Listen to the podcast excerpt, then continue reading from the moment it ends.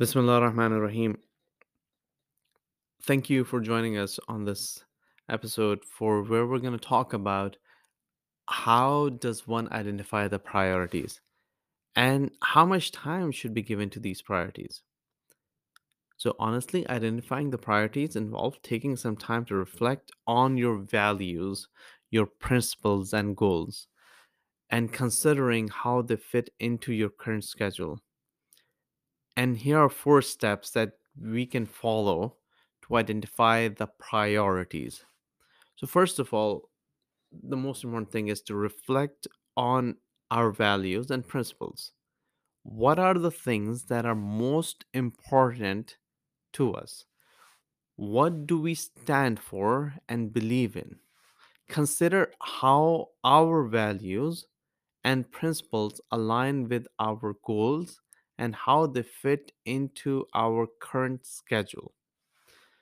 Now, it's really important to understand these this point because um, it lays the foundation of everything that happens next. What are the things that are most important to us? And they come from what do we believe in? Where do we stand?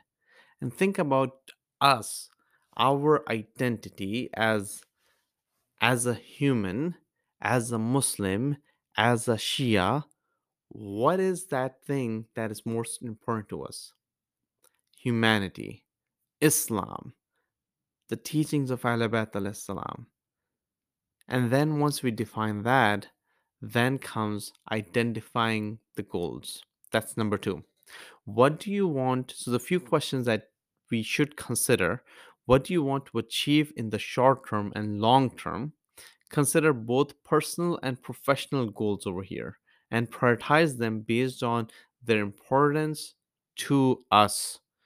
For example, if our personal goal is to have to focus on religion or to set up a business or dedicate more time to family, and then the professional goal is get a promotion, get a new job, or start something.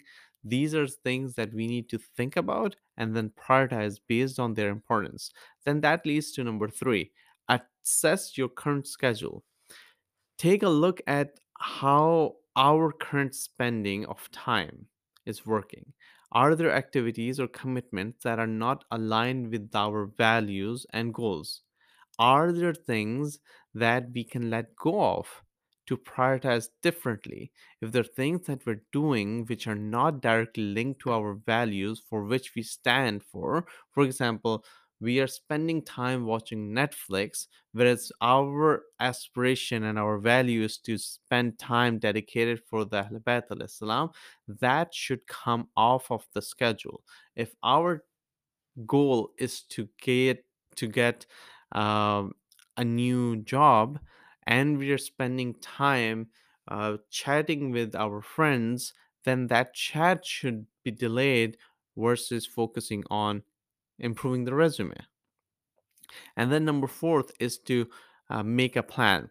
Based on our values, goals, and the current schedule, make a plan for how we would like to allocate our time to reflect these priorities. This may involve rearranging the schedule or making changes to the commitments that we have already made.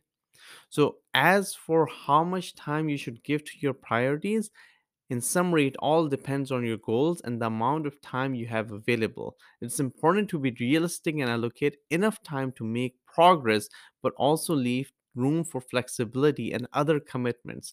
It may be helpful to break your goals down into smaller tasks and set deadlines for each of them to help manage your time effectively.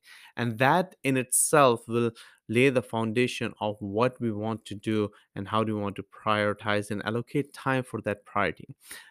So, thank you for joining us in this particular discussion on how to allocate time for the priorities and how to de- define the priorities.